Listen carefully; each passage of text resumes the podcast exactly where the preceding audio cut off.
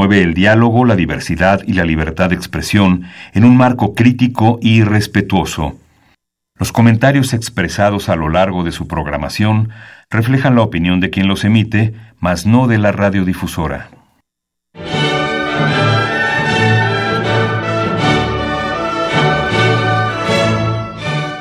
Diálogo jurídico. Derecho, cultura y humanismo. Programa a cargo del maestro Eduardo Luis Fejer.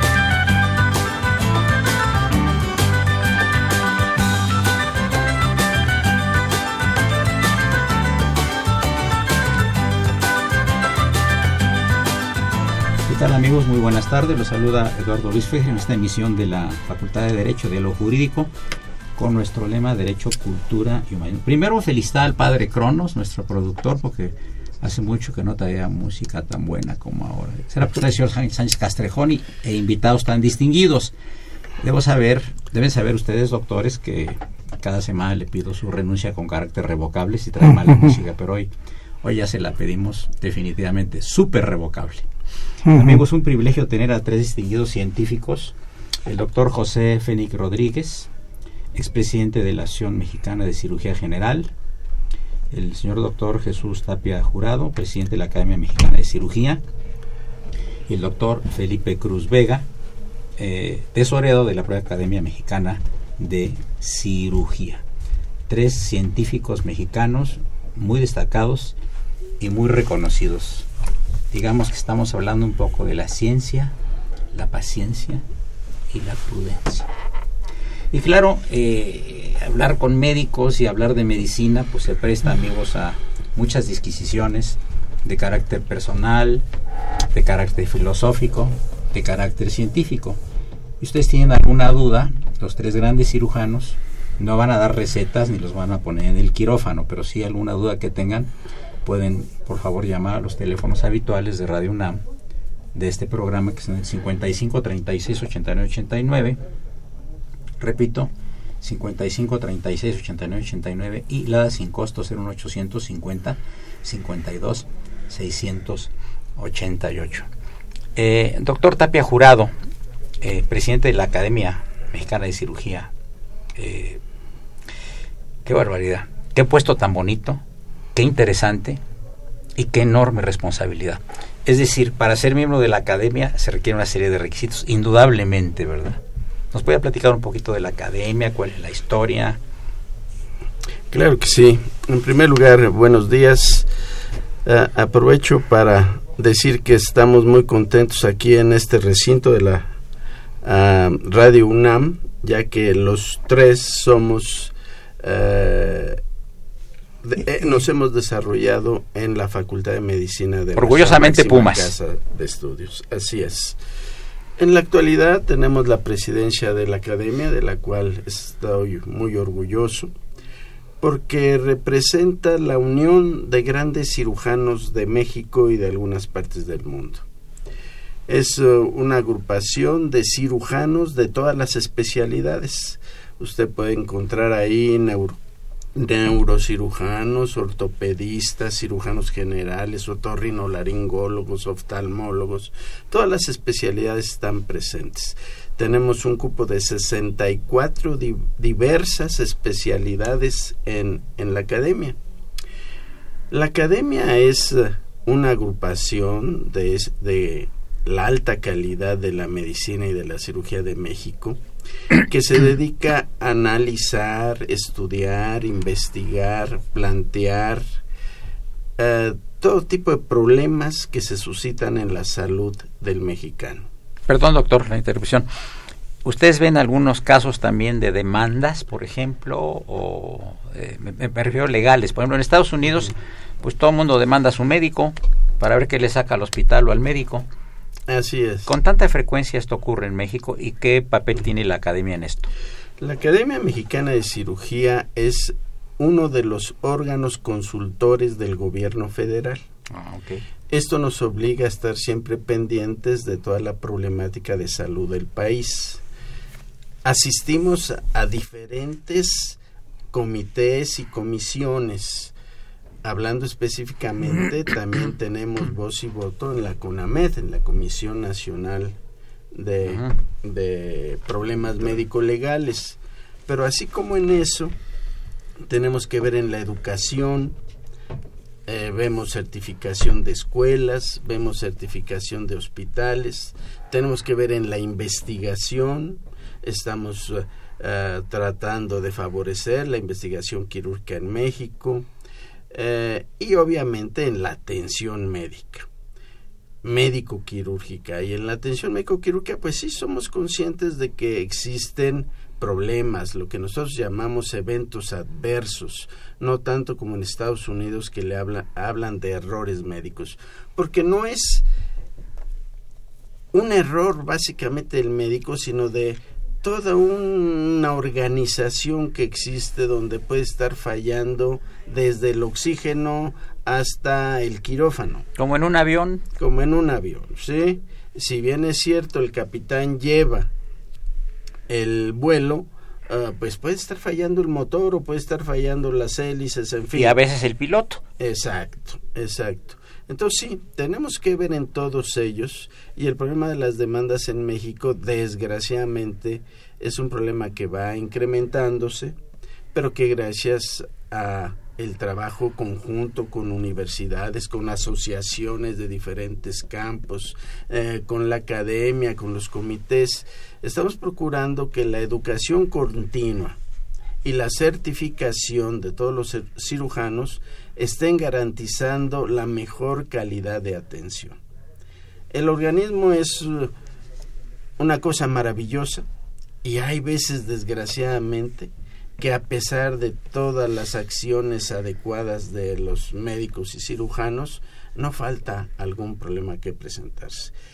Y lo que tenemos que estar pendientes de adelantarnos al problema, de conocer lo que puede suceder y actuar en consecuencia a la brevedad posible. Entonces sí, sí lo consideramos un problema importante, sí existe y estamos pendientes de él. Doctor Cruz Vega, eh, ¿no caemos a veces también en la iatrogenia? O sea, el, el quizá daño al paciente, quizá no, no deliberado, puede ser, ¿no? Bueno, en algún tratamiento sí. que, por ejemplo, de alguna cosa de cirugía, que se les pase la mano o algún rayo láser o alguna cosa que no esté en su lugar y queme otros órganos y todo esto, ocurre también. Sí, eh, afortunadamente eso es muy raro, muy eventual. Segunda cosa, el, el cirujano nunca va a actuar eh, con dolo. Claro. Es eh, simplemente un accidente que está se registrado entiende, en todos entiende, los países del mundo. Pero la academia tiene un deber moral muy grande, aunque pues acá digamos que es el Olimpo, los cirujanos más renombrados, los que dirigen, controlan y asesoran y enseñan, pues eh, se ha extendido la mano del Olimpo a las universidades. Qué bien.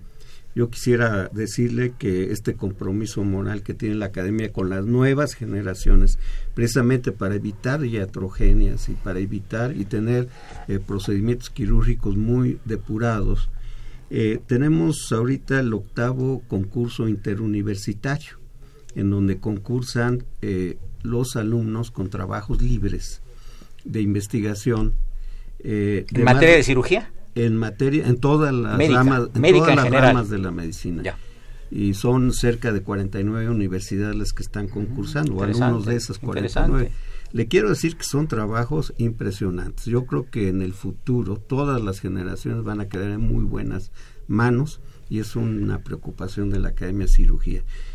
Pero empezamos vimos un, universidades pero hay otro grupo muy selecto al que tenemos que darle la mano y son los que están haciendo la especialidad en cualquier rama de la medicina.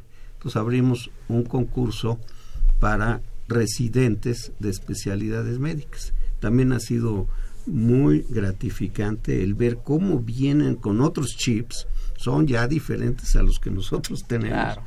Ya está la cirugía robótica, está la laparoscópica, hay muchos avances y del interno universitario llevamos ocho años de hacerlo y del residente siete.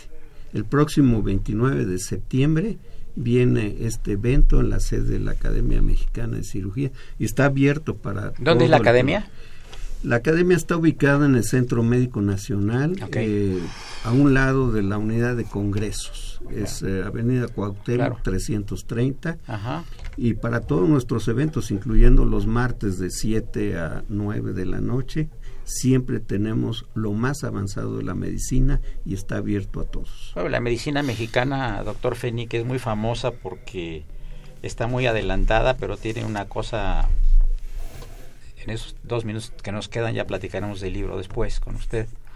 Eh, tiene la cosa del humanismo. Yo creo que el, médico mexicano es muy humano, no es un robot. Ya desde el primer momento que platica con el paciente y se trata de hacer una empatía con él, entenderlo, ya los médicos, en el caso seguramente de ustedes, cuando tienen al paciente, lo tratan realmente como una persona y no como un objeto de máquinas que lo que va a ser analizado, ¿no? No sé qué opines, doctor, en un minuto que nos queda y después seguimos contigo. Sí, eh, claro, este es un aspecto que siempre se ha enfatizado en el estudio de la medicina desde que el médico empezó a ejercer hace tres mil, cuatro mil años, qué sé yo, siempre el humanismo ha estado presente. Eh, y nunca, nunca ha dejado de eh, ejercerse, diría yo. Y así han surgido a través de toda la historia muchos juramentos de Hipócrates, de Maimónides y, y, miles más, en donde ya el principal objeto es, si no proveer la curación, que no es posible en todos los casos, al menos sí paliar el espíritu y tranquilizar al enfermo. El médico siempre tiene esa prioridad. Bien, después del corte musical, eh, a cargo del padre Cronos, y saludamos en cabina al niño de la radio, Raúl Romero y Escutia, eh, nos va a presentar el doctor Fénix un libro que él editó que se llama El entorno del cirujano general. Recuerdo, amigos del auditorio, que en cabina se encuentran los doctores José Fénix Rodríguez, Jesús Tapia Jurado y Felipe Cruz Vega, todos ellos miembros de la Academia Mexicana de Cirugía. Soy Eduardo Luis Fejer, es el 860, esto es Radio Universidad Nacional Autónoma de México.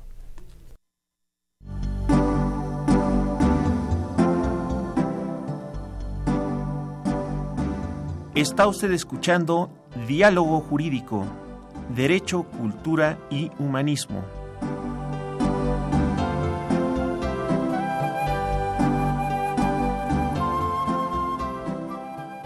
a través del 860 de AM. El alma mater del cuadrante.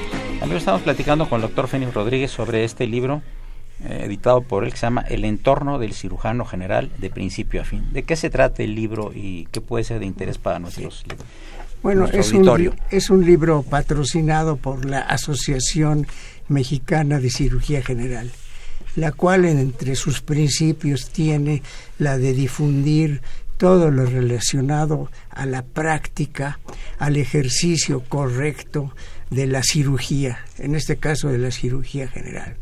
Y el principio del libro es que el ser médico tiene una situación, un valor precioso, en el sentido de que tiene uno diariamente que estar en relación, en relación humana con una cantidad de personas, de técnicos, de compañeros, de administradores, eh, etcétera, etcétera, y convivir con ellos y con todos llevar una relación muy buena.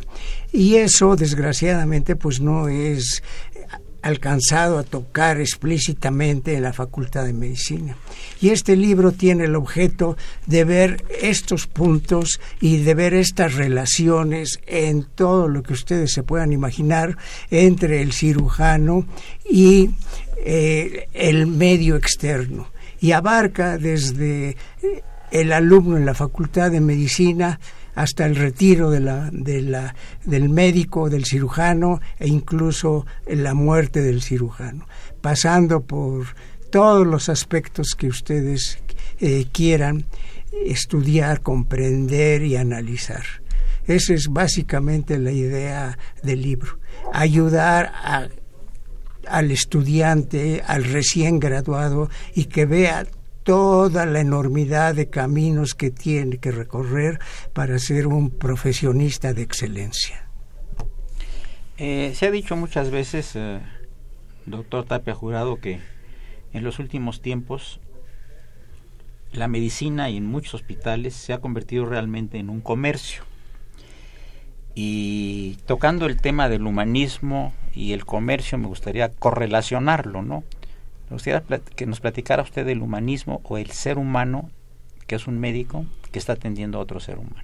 Sí, definitivamente existe el problema. Existe un mercantilismo a veces de la medicina.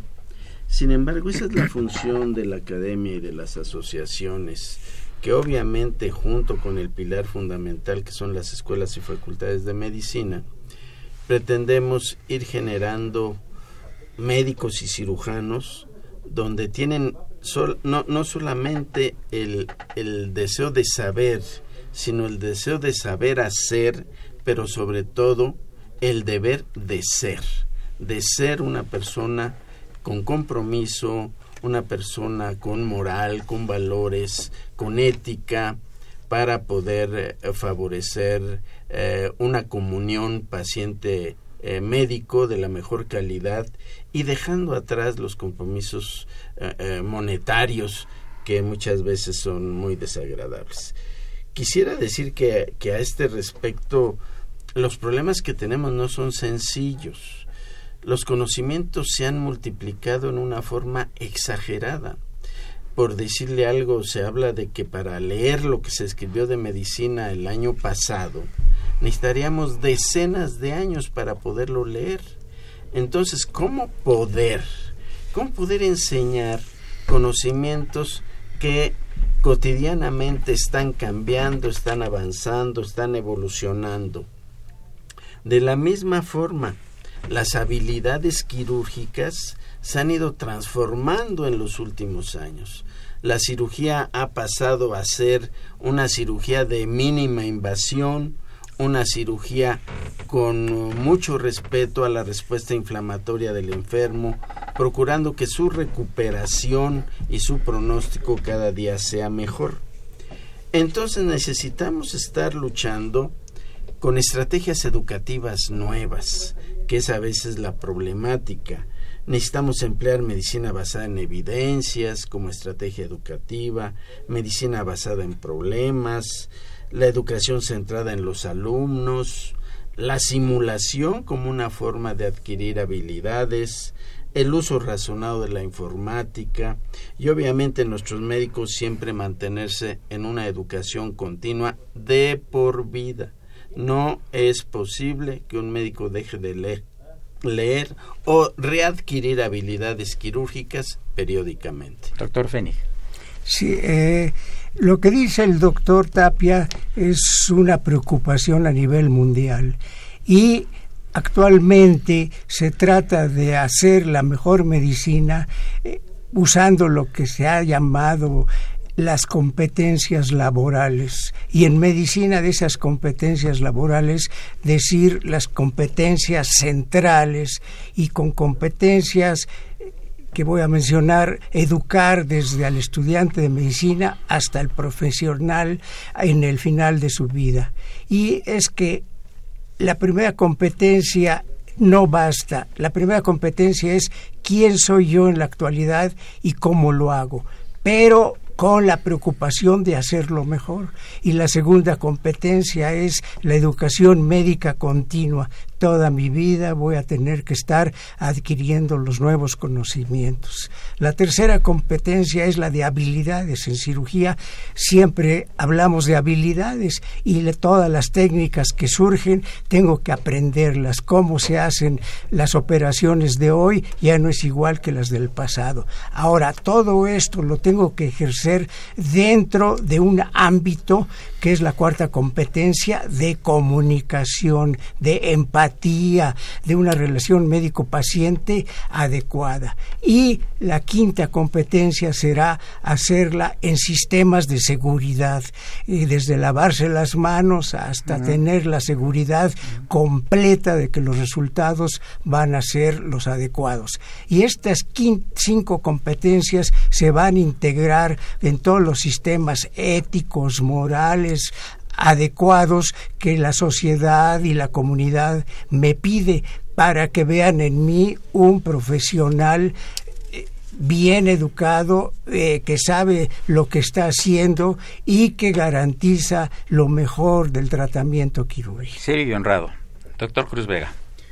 Bien, eh, don Eduardo, ¿me permite irme dos mil años atrás. Sí, nada más serían cuatro minutos porque dos mil años no estaríamos en el año cuatro mil no sé qué. No, es que eh, humanismo, humanismo son dos vertientes eh, muy, eh, es mucho lo que hay que decir, pero lo voy a decir en los tres minutos y medio. ya no voy a hablar de Hipócrates ni de Galeno, sino hay otro, me impresionó mucho ahora que fui recientemente a la antigua escuela de medicina en medio de la escalinata, una enorme estatua que le hace honor a alguien, dice, este médico también fue santo. Y me refiero a San Lucas. Y la historia de San Lucas, eh, su, su, eh, su orgullo por ser médico fue desde pequeño, o sea, le nació. Y esto es lo que vemos en muchos de nosotros. Desde pequeños sentimos ese llamado al humanismo y una muestra de humanismo en la Academia Mexicana de Cirugía. Los médicos de estos enormes hospitales de alta complejidad, como el maestro Fénico, el maestro Tapia, que son muy exitosos en, lo en el sector público y privado, ceden su tiempo, su talento y su experiencia y se van a operar indígenas y campesinos a las zonas más pobres del país. Eso es una muestra de cómo está actuando nuestra academia en medio de lo que es el humanismo. Muy bien. en unos minutos eh, regresamos, amigos. Eh, vamos a pasar a un corte musical.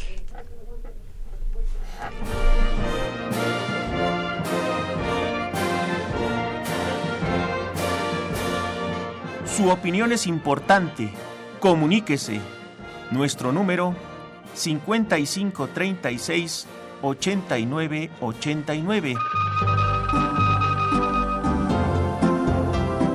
del interior de la República 01800 5052 688.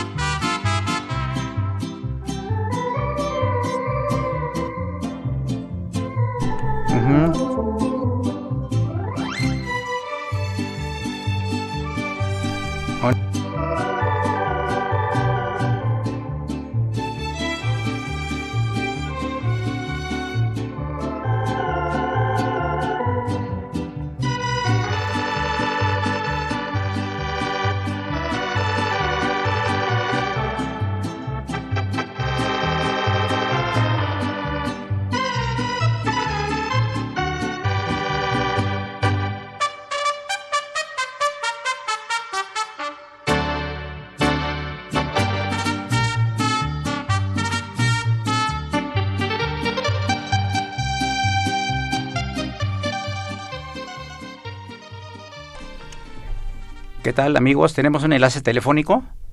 Sí, es con, con, es con el, eh, el maestro Alfaro, que es eh, el director de la Feria del Libro del Estado de Hidalgo. Marco Antonio Alfaro, ¿cómo estás? Muy bien, Eduardo. Efectivamente, eh, nos toca la... ¿Cómo estás, Marco Antonio? Muy bien, muy bien. Muchas gracias, Luis Eduardo, Eduardo Luis Fejer. Un gusto saludarte. Bueno, Marco Antonio. Sí, bueno. No está fallando el micrófono. ¿Sí me escuchas, Marco Antonio? Yo te escucho perfectamente. A ver, está fallando un poquito el micrófono. Bueno. ¿Sí, Marco Antonio? Yo te escucho muy bien. Acá no se escucha. Ya no. Sí. Bueno. Estamos haciendo un enlace telefónico. Un momentito, amigos, por favor. Marco Antonio, un poquito de paciencia. Es Marco Antonio, el maestro Marco Antonio Alfaro, que es el presidente de la Feria Universitaria del Libro Universitario de la queridísima y prestigiosa Universidad Autónoma del Estado de Hidalgo, con una feria ya realmente muy próxima. Así es. Marco Antonio. Sí, yo te escucho muy bien. Bueno.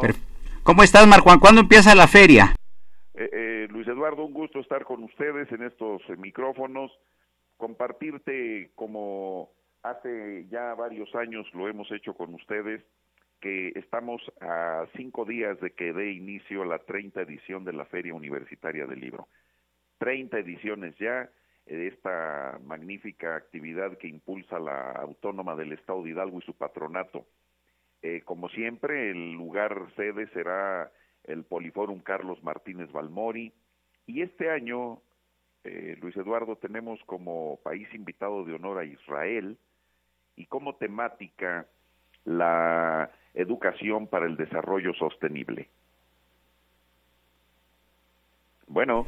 Sí, sí, sí. Eh, quería saber eh, de los personajes que estás invitando. Eh, hay muchos relevantes del extranjero, inclusive hay algunos de Israel, ¿así es? Es, es, es, es, es correcto. De Israel viene Shimon Adaf, vienen personajes de Portugal como es Nuno Judice, viene la escritora norteamericana Elizabeth Elber, viene también eh, eh, Saúl Ibargoyen, viene también eh, este vienen eh, además de Elizabeth Elber viene también de aquí de nuestro país pero muy importante es Angelina Muñiz Huberman viene también Martín Moreno Fabri Velesi, eh, estarán también desde luego diversos autores que vienen en este año al marco de lo que es la primera edición de lo que estamos denominando el Seminario Internacional de Literatura, y vienen escritores y poetas de Argentina, de España, de Rusia, de Ecuador, eh, de España también desde luego, de Brasil, de Italia, eh, entre otros. Eh, es una feria sin duda internacional, primero por el país que nos acompaña, que también será sin duda una experiencia magnífica, compartir con un, la cultura de un pueblo milenario y de un estado naciente apenas a partir de 1948 pero bueno, se antoja sin duda muy interesante. Entre las personalidades que también estarán acompañándonos está Anita Mejía, una prestigiada ilustradora. Viene el ingeniero Cuauhtémoc Cárdenas con su libro, Paco Ignacio Taibo, Benito Taibo, eh, estará eh, Jorge Miguel Cocompech, estará Rayo Guzmán, estará también eh, Laura Martínez Belli, que viene de España, Javier Velasco, un prominente escritor que acapara el interés de los públicos, mayoritariamente de los jóvenes. Eh, sin duda una feria muy interesante porque no podía ser de otra manera en una edición eh, emblemática como lo es esta. Estará también el doctor Vicente Quirarte, incluso recibirá un reconocimiento. Viene a platicar con los jóvenes, el padre Solalinde, estarán en, un número eh, participando Susana Alexander y Dionisio Morales en una actividad eh, conmemorativa a Margarita Michelena, de tal manera que como puedes eh, notarlo, Luis Eduardo es una es un elenco muy muy importante, estará también don Porfirio Muñoz Ledo, así es de que Rafael Barajas, el Fisgón, estará eh, Gabriel eh, Sosa Plata, Elman Treviso, Mónica Flores, la actual eh, premio estatal de poesía de Hidalgo Efrén Rebolledo, eh, la maestra Yanira García. Estaremos haciendo un reconocimiento a la editorial Miguel Ángel Porrúa. Estaremos entregando un reconocimiento, un, un, mérito editorial a la Universidad Autónoma eh, de Nuevo León, toda una fiesta en torno a la palabra hablada y escrita, Luis Eduardo. Oye, te agradezco mucho, Marco. Veo aquí también el programa que va a estar nuestro querido y admirado director de Radio UNAM, gran escritor, Benito Taibo. Sí, va a estar también eh, nuestra amiga Silvia Cherem, se acaba de sacar un libro sobre Esperanza Aires, por cierto, aunque va a hablar de Israel a cuatro veces. Y por supuesto, el padre Cronos, nuestro productor del programa Diálogo Jurídico, con el, su libro muy exitoso, El Eterno Centinela de Extraño Cementerio. Yo te agradezco mucho este, tus palabras, les doy eh, realmente mis mejores augurios para esta feria y decirles amigos, vayan a la feria, vayan al estado de Hidalgo, es precioso el estado y lo que más tiene de mejor él mismo es el trato tan amable, tan cariñoso y tan respetuoso de sus habitantes. Muchas gracias y que tengas la mejor de las tardes. Eduardo, muchas gracias. Tardes. Eh, tenía la, eh, tenemos unas llamadas del auditorio. Eh, Salvador Rodríguez de Catepec, ¿hay algún libro para motivar a los ciudadanos honestos a que gobiernen el país? No es de, habría que hacerle cirugía a algunos. Hugo Retana Mangas felicita a los doctores por ser los mejores y que tienen un enfoque humanista. ¿Qué opinan del humanismo cuando se está viendo la posibilidad de poner un chip a los ciudadanos? Porque eso va a crear selectividad. Y eh, Santiago Herrera Cuauhtémoc, ¿por qué, nunca hay ¿por qué nunca hay medicamentos en los hospitales de gobierno? Como ustedes, como académicos y médicos, lo saben de sobra al respecto. Son las llamadas del auditorio. Doctor Fénix. Acerca de, ¿Del libro? Del libro. Bueno, eh, en, el, en este libro ustedes pueden ver muchos de los aspectos que se tocan. Si nosotros conocemos bien eh, qué es lo que se persigue en cada aspecto de que tiene que ver el médico se va a comprender muy bien y en, eh, se hay un capítulo que es la relación médico-paciente. Y poniéndome de un lado de la barrera del paciente, todo lo que se dice y todos los problemas los entiendo bien.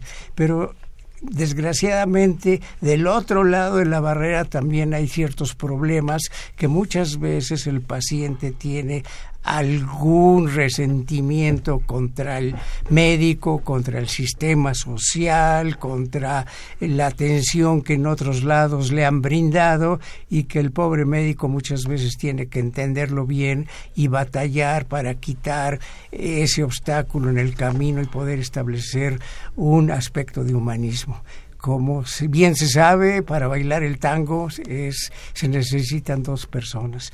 Y para que haya buena relación y buen final, pues el paciente también tiene sus obligaciones, al igual que el médico.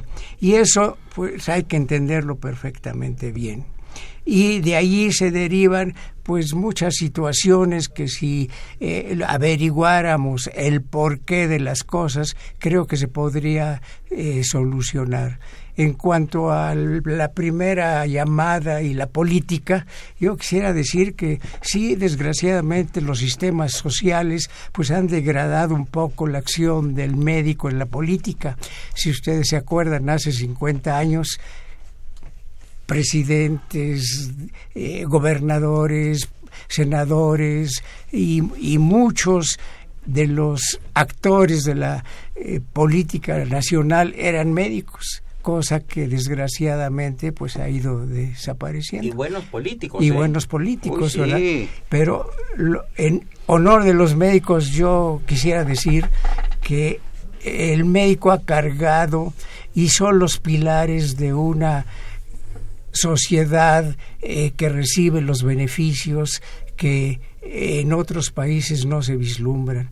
No tenemos eh, tantos problemas, por ejemplo, con el Obamacare y Trump. Aquí tenemos como principio la seguridad eh, médica para todos, todo mexicano dentro de disti- distintos tipos de servicio, pero afortunadamente se va logrando. Y es el médico el que sostiene esta seguridad social y creo que también se le ha menospreciado en ese aspecto, porque para mantener la paz social el médico es uno de los principales actores en la historia mexicana. Y factores también. ¿Quiere ganarlo, doctor este, Cruz Vega, en estos últimos cuatro minutos que nos quedan para el tercer Sí. eh, Eh, segmento, por favor? Don Eduardo, otra vez cuatro minutos y es- son muy buenos. ¿eh? Yo quisiera abundar sobre, me motivó mucho una de las preguntas del público en relación de los medicamentos y yo quisiera decir que la Academia Mexicana de Cirugía, como consultor del gobierno federal, eh, participa en muchos comités, ya lo mencionó el doctor Tapia en el Consejo de Arbitraje Médico, en las de especialidades, pero también se ha influido en cómo dotar de insumos a los, a los pacientes que lo requieren. Y tenemos ejemplos muy buenos, esto de la compra consolidada, Sí. que eh, además de que se logran excelentes precios, se, se analiza la calidad de lo que están entregando en medicamentos y ha logrado para muchas instituciones llegar en surtimiento hasta el 98.8%. Difícilmente en, en medicina siempre hay 100%, pero sí se ha metido la mano, sí sentimos que se está eh, participando de manera activa con el gobierno federal. Faltan algunos aspectos que cubrir, pero sí eh, espero que pronto se reflejen que todas las instituciones, cuando menos en medicamentos, cuando menos en insumos para la salud, material de curación, instrumental médico, logren tener lo óptimo. Perfecto, muy bien. Eh, presidente de la, de la Academia, doctor Tapia Jurado. En estos tres minutos, antes de pasar al segmento siguiente, ¿quiere usted abundar algo, verdad? Sí, claro que sí. Yo creo que México ha cambiado, estoy seguro de eso, y ha cambiado para bien en muchos aspectos. Tenemos problemáticas eh, severas de seguridad, de narcotráfico, pero en el aspecto de salud, yo creo que vale la pena recalcar que hemos avanzado. Primero tenemos que imaginarnos lo que sucedía hace 50, 60 años, que éramos 25 millones de habitantes y ahora somos 125 millones, lo que quiere decir que hemos quintuplicado la cifra de habitantes y obviamente con la necesidad de quintuplicar los servicios, las atenciones, los profesionales, etcétera. Es muy importante hacer mención que el gran éxito de la medicina la vemos a diario. Hace 60 años, la edad media del mexicano era de 46 años. Ahorita es de 75 años. Y eso se debe al avance de la medicina, pero que va rodeado de avances en la salud pública, de calles pavimentadas, de mejor alimentación de los habitantes. También tenemos que tomar en cuenta, por ejemplo, que la tasa de mortalidad eh, de hace 70 años era de 16 por cada mil habitantes, ahora es de 5.4.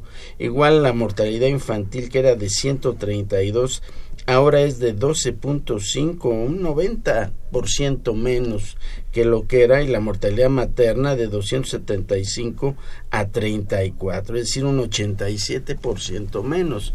Entonces, sí, sí ha habido mejoría, sí, también hay rezagos. Y en eso es en lo que se está trabajando. Tenemos una comunicación directa, sostenida con el secretario de Salud, con las instituciones como ya mencioné, con diferentes comisiones y comités, tratando de que el punto de vista médico sea una gran influencia para las decisiones políticas del país. Perfecto. Vamos a pasar al penúltimo, eh, al, último segmento de, del programa. Les recuerdo la presencia de los doctores José Fénix, Jesús Tapia Jurado y Felipe Cruz Vega. Soy Eduardo Luis Fejer, es el 860, continúa en Estudio Radio Universidad.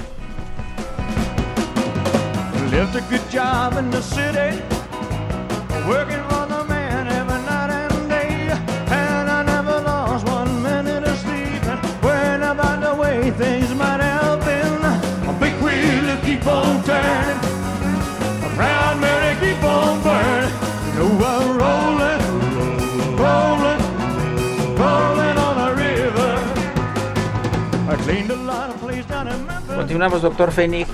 Eh, ¿Habrá alguna nueva edición de este libro? ¿Qué Eh, puede decir? Bueno, claro que sí.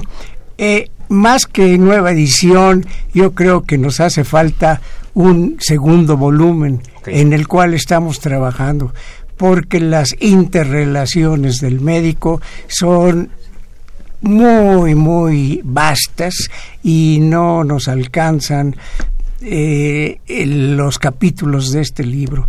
Eh, yo quisiera llegar más o menos a 100 capítulos, 50 de este y casi 50 del otro, para completar, para ser leídos sobre todo por la gente joven y saber qué es lo que les espera en el futuro de la medicina y qué más hay que hacer además de estudiar las materias clásicas de la Facultad de Medicina. El ser médico implica prácticamente tener una cultura y tener un conocimiento vasto de todo lo que el hombre hace. Eh, doctor Cruz Vega, no le estoy poniendo minutos, ¿eh? No me... Quería preguntarle a usted sobre la ética de los jóvenes médicos, porque ustedes en su edad madura, estamos aquí presentes, eh, tenemos una ética. Los jóvenes que ya vienen con mucha tecnología, que vienen con el chip, con toda la cuestión de computación, de robótica, mecatrónica y todo lo demás, eh, que a veces se basan más en los análisis que en el ser humano. ¿Cómo, ¿Cómo se puede presentar este panorama para el presente y para el futuro?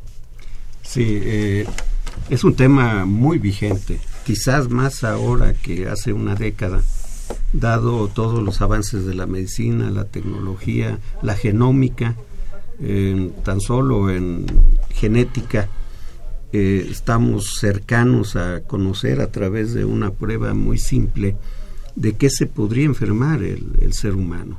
Y es un tema ético. Claro. ¿Le decimos o no le decimos? Quizás para las instituciones sirva para calcular los recursos Sí. en la atención a futuro, Sí. pero los temas son muy amplios. Sí quiero acreditar que la Academia Mexicana de Cirugía, su, su eje rector es precisamente el cuidado de la ética médica. Dentro de los eh, académicos e incluso tenemos al doctor Manuel Ruiz de Chávez, quien es el, el titular del Consejo Conozco Nacional de Bioética personaje. Que ha contribuido en mucho y es este es algo que nosotros estamos manejando de manera cotidiana, pero además le estamos infundiendo a las nuevas generaciones. Estos concursos entre los universitarios, entre los gentes que están haciendo su especialidad, todo este ambiente es de ética, de respeto mutuo, de educación, de investigación. Creo que sin la ética en la medicina no podríamos eh, avanzar ni siquiera sostenernos. Eh, vamos a poner el ejemplo. Un, un paciente que no sabe lo que tiene contra se nos descompone el auto y vamos a ir al mecánico. Sí o no tenemos necesidad de seleccionar el mecánico, porque a mí me ha ocurrido que me dicen que hay que cambiar el carburador y la verdad nada más había que lavarlo. En medicina esto es superlativo. Alguien que le dice que tiene apendicitis y no es apendicitis ya no es un acto digno de un médico ni de un cirujano. Entonces, reafirmando, y lo tenemos muy presente en nuestra academia, la ética es un ente rector dentro de nuestras actividades. Eh, una última palabra al presidente. de- Sí, cómo no. Sí, indudablemente Yo diría que los que estudiamos medicina nos sentemos muy satisfechos, muy orgullosos de esta profesión. Pero sí tenemos que ser conscientes que es una profesión de servicio, de asistencia, de solidaridad, de respeto hacia todos nuestros pacientes. Indudablemente esto se va generando desde la infancia y se va reforzando en las escuelas y termina por ser eh, inducido mucho en la carrera de medicina y en la especialidad. Entonces siempre la medicina ha estado muy ligada, muy ligada a esta serie de actividades y consideramos que no podemos ah, bajar eh, el esfuerzo por ello, ya que es muy fácil caer en problemas de valores y de moral y de ética. Por lo tanto, siempre las universidades y los hospitales estarán muy activos y la academia estará pendiente a través de sus diferentes comités y comisiones de estar dando esta visión hacia la medicina mexicana. Sí, dos llamadas más del auditorio, ya para tener el programa. El señor Hugo Enrique dice, ¿qué opinan de la profesión médica que es una de las principales evasoras de impuestos? Primera pregunta. Y la segunda, el señor Jaime Chávez, que tiene una queja contra la Procuraduría del Consumidor, que dice que nada más les dice a la gente pónganse de acuerdo y de ahí no pasa. Dice que no tiene dientes esta Procuraduría. Eh, ¿Qué podrían eh, eh, contestar respecto de la profesión médica? Pues no es una generalidad esto en lo absoluto, ¿verdad? La primera pregunta es... ¿Qué, ¿Qué opinan de la profesión médica que es una de las principales evasoras de impuestos? Bueno, yo diría que no, ¿eh? La contratación de todos los médicos del Seguro Social y de salubridad y del ISTE pagamos impuestos directamente. No los quitan, no necesitamos que andar informando. Se refiere a la práctica privada. En la práctica privada, que son los menos. Suele ocurrir. Sí, suele ocurrir. Cualquier profesión, ¿verdad? Claro, claro, suele ocurrir. Y entonces sí, no, para mí no es lógico decir que los médicos no pagamos impuestos. Última palabra al doctor Feni. Pues sí, estoy de acuerdo. Eh, desgraciadamente, si ustedes ven los sueldos del Seguro Social y la cantidad y calidad de cirugías que se hace, eh, le daría pena eh, hacer esa pregunta. El médico ejerce y hace a veces hasta milagros por el mismo salario dentro de la práctica privada, bueno, pues ustedes saben bien si lo aceptan o no lo aceptan. El principio de autonomía va en donde usted tiene que también recibir toda la información de dónde se va a operar, cuánto va a costar, cuánto le va a cobrar su médico y usted tiene que discutirlo, aceptarlo o pedir una segunda opinión.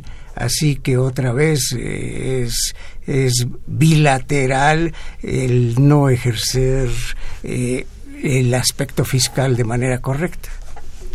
Amigos, llegamos al final del programa. Eh, muchas gracias a los miembros de esta academia, el doctor José Fénix Rodríguez, el doctor Jesús Tapia Jurado y el doctor Felipe Cruz Vega. una operación de don Humberto Sánchez Castrejón, a quien saludamos con el afecto, amistad y admiración de siempre. La imagen siempre grata del padre Cronos, Tomás Cotrejo, y la asistente de producción Raúl Romero Escutia, el niño héroe de la radio. Soy, Eduardo Luis Fejer, continúen, es el 860, esto es Radio Universidad Nacional Autónoma de México, el alma mater del cuadrante. Gracias y buenas tardes. Cancha que aquí viene el doctor Chapatín a bordo de su poderoso automóvil modelo 1819, con transmisión paleolítica, dirección arcaica motor de ocho cilantros y frenos de paciencia. Y agárrate, chencha, que vamos a 30.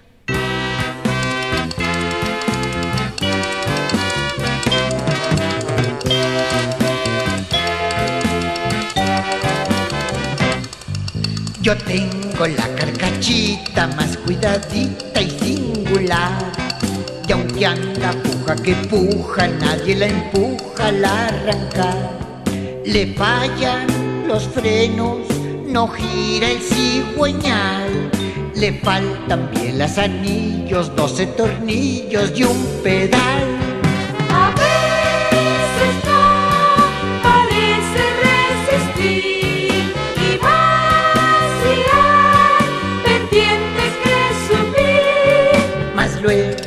Bajadita, que ligerita quiere ir.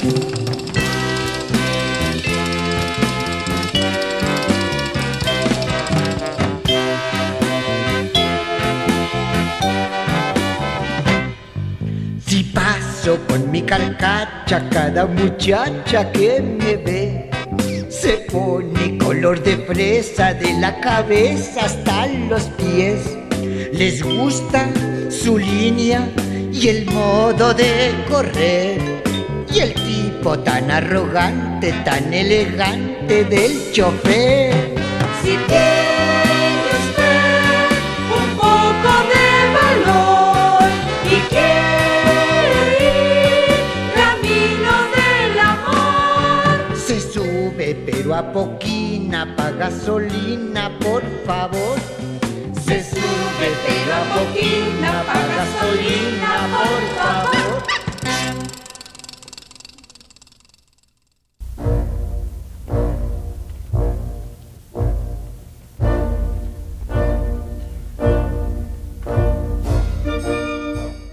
Diálogo Jurídico fue una coproducción de Radio UNAM y la Facultad de Derecho.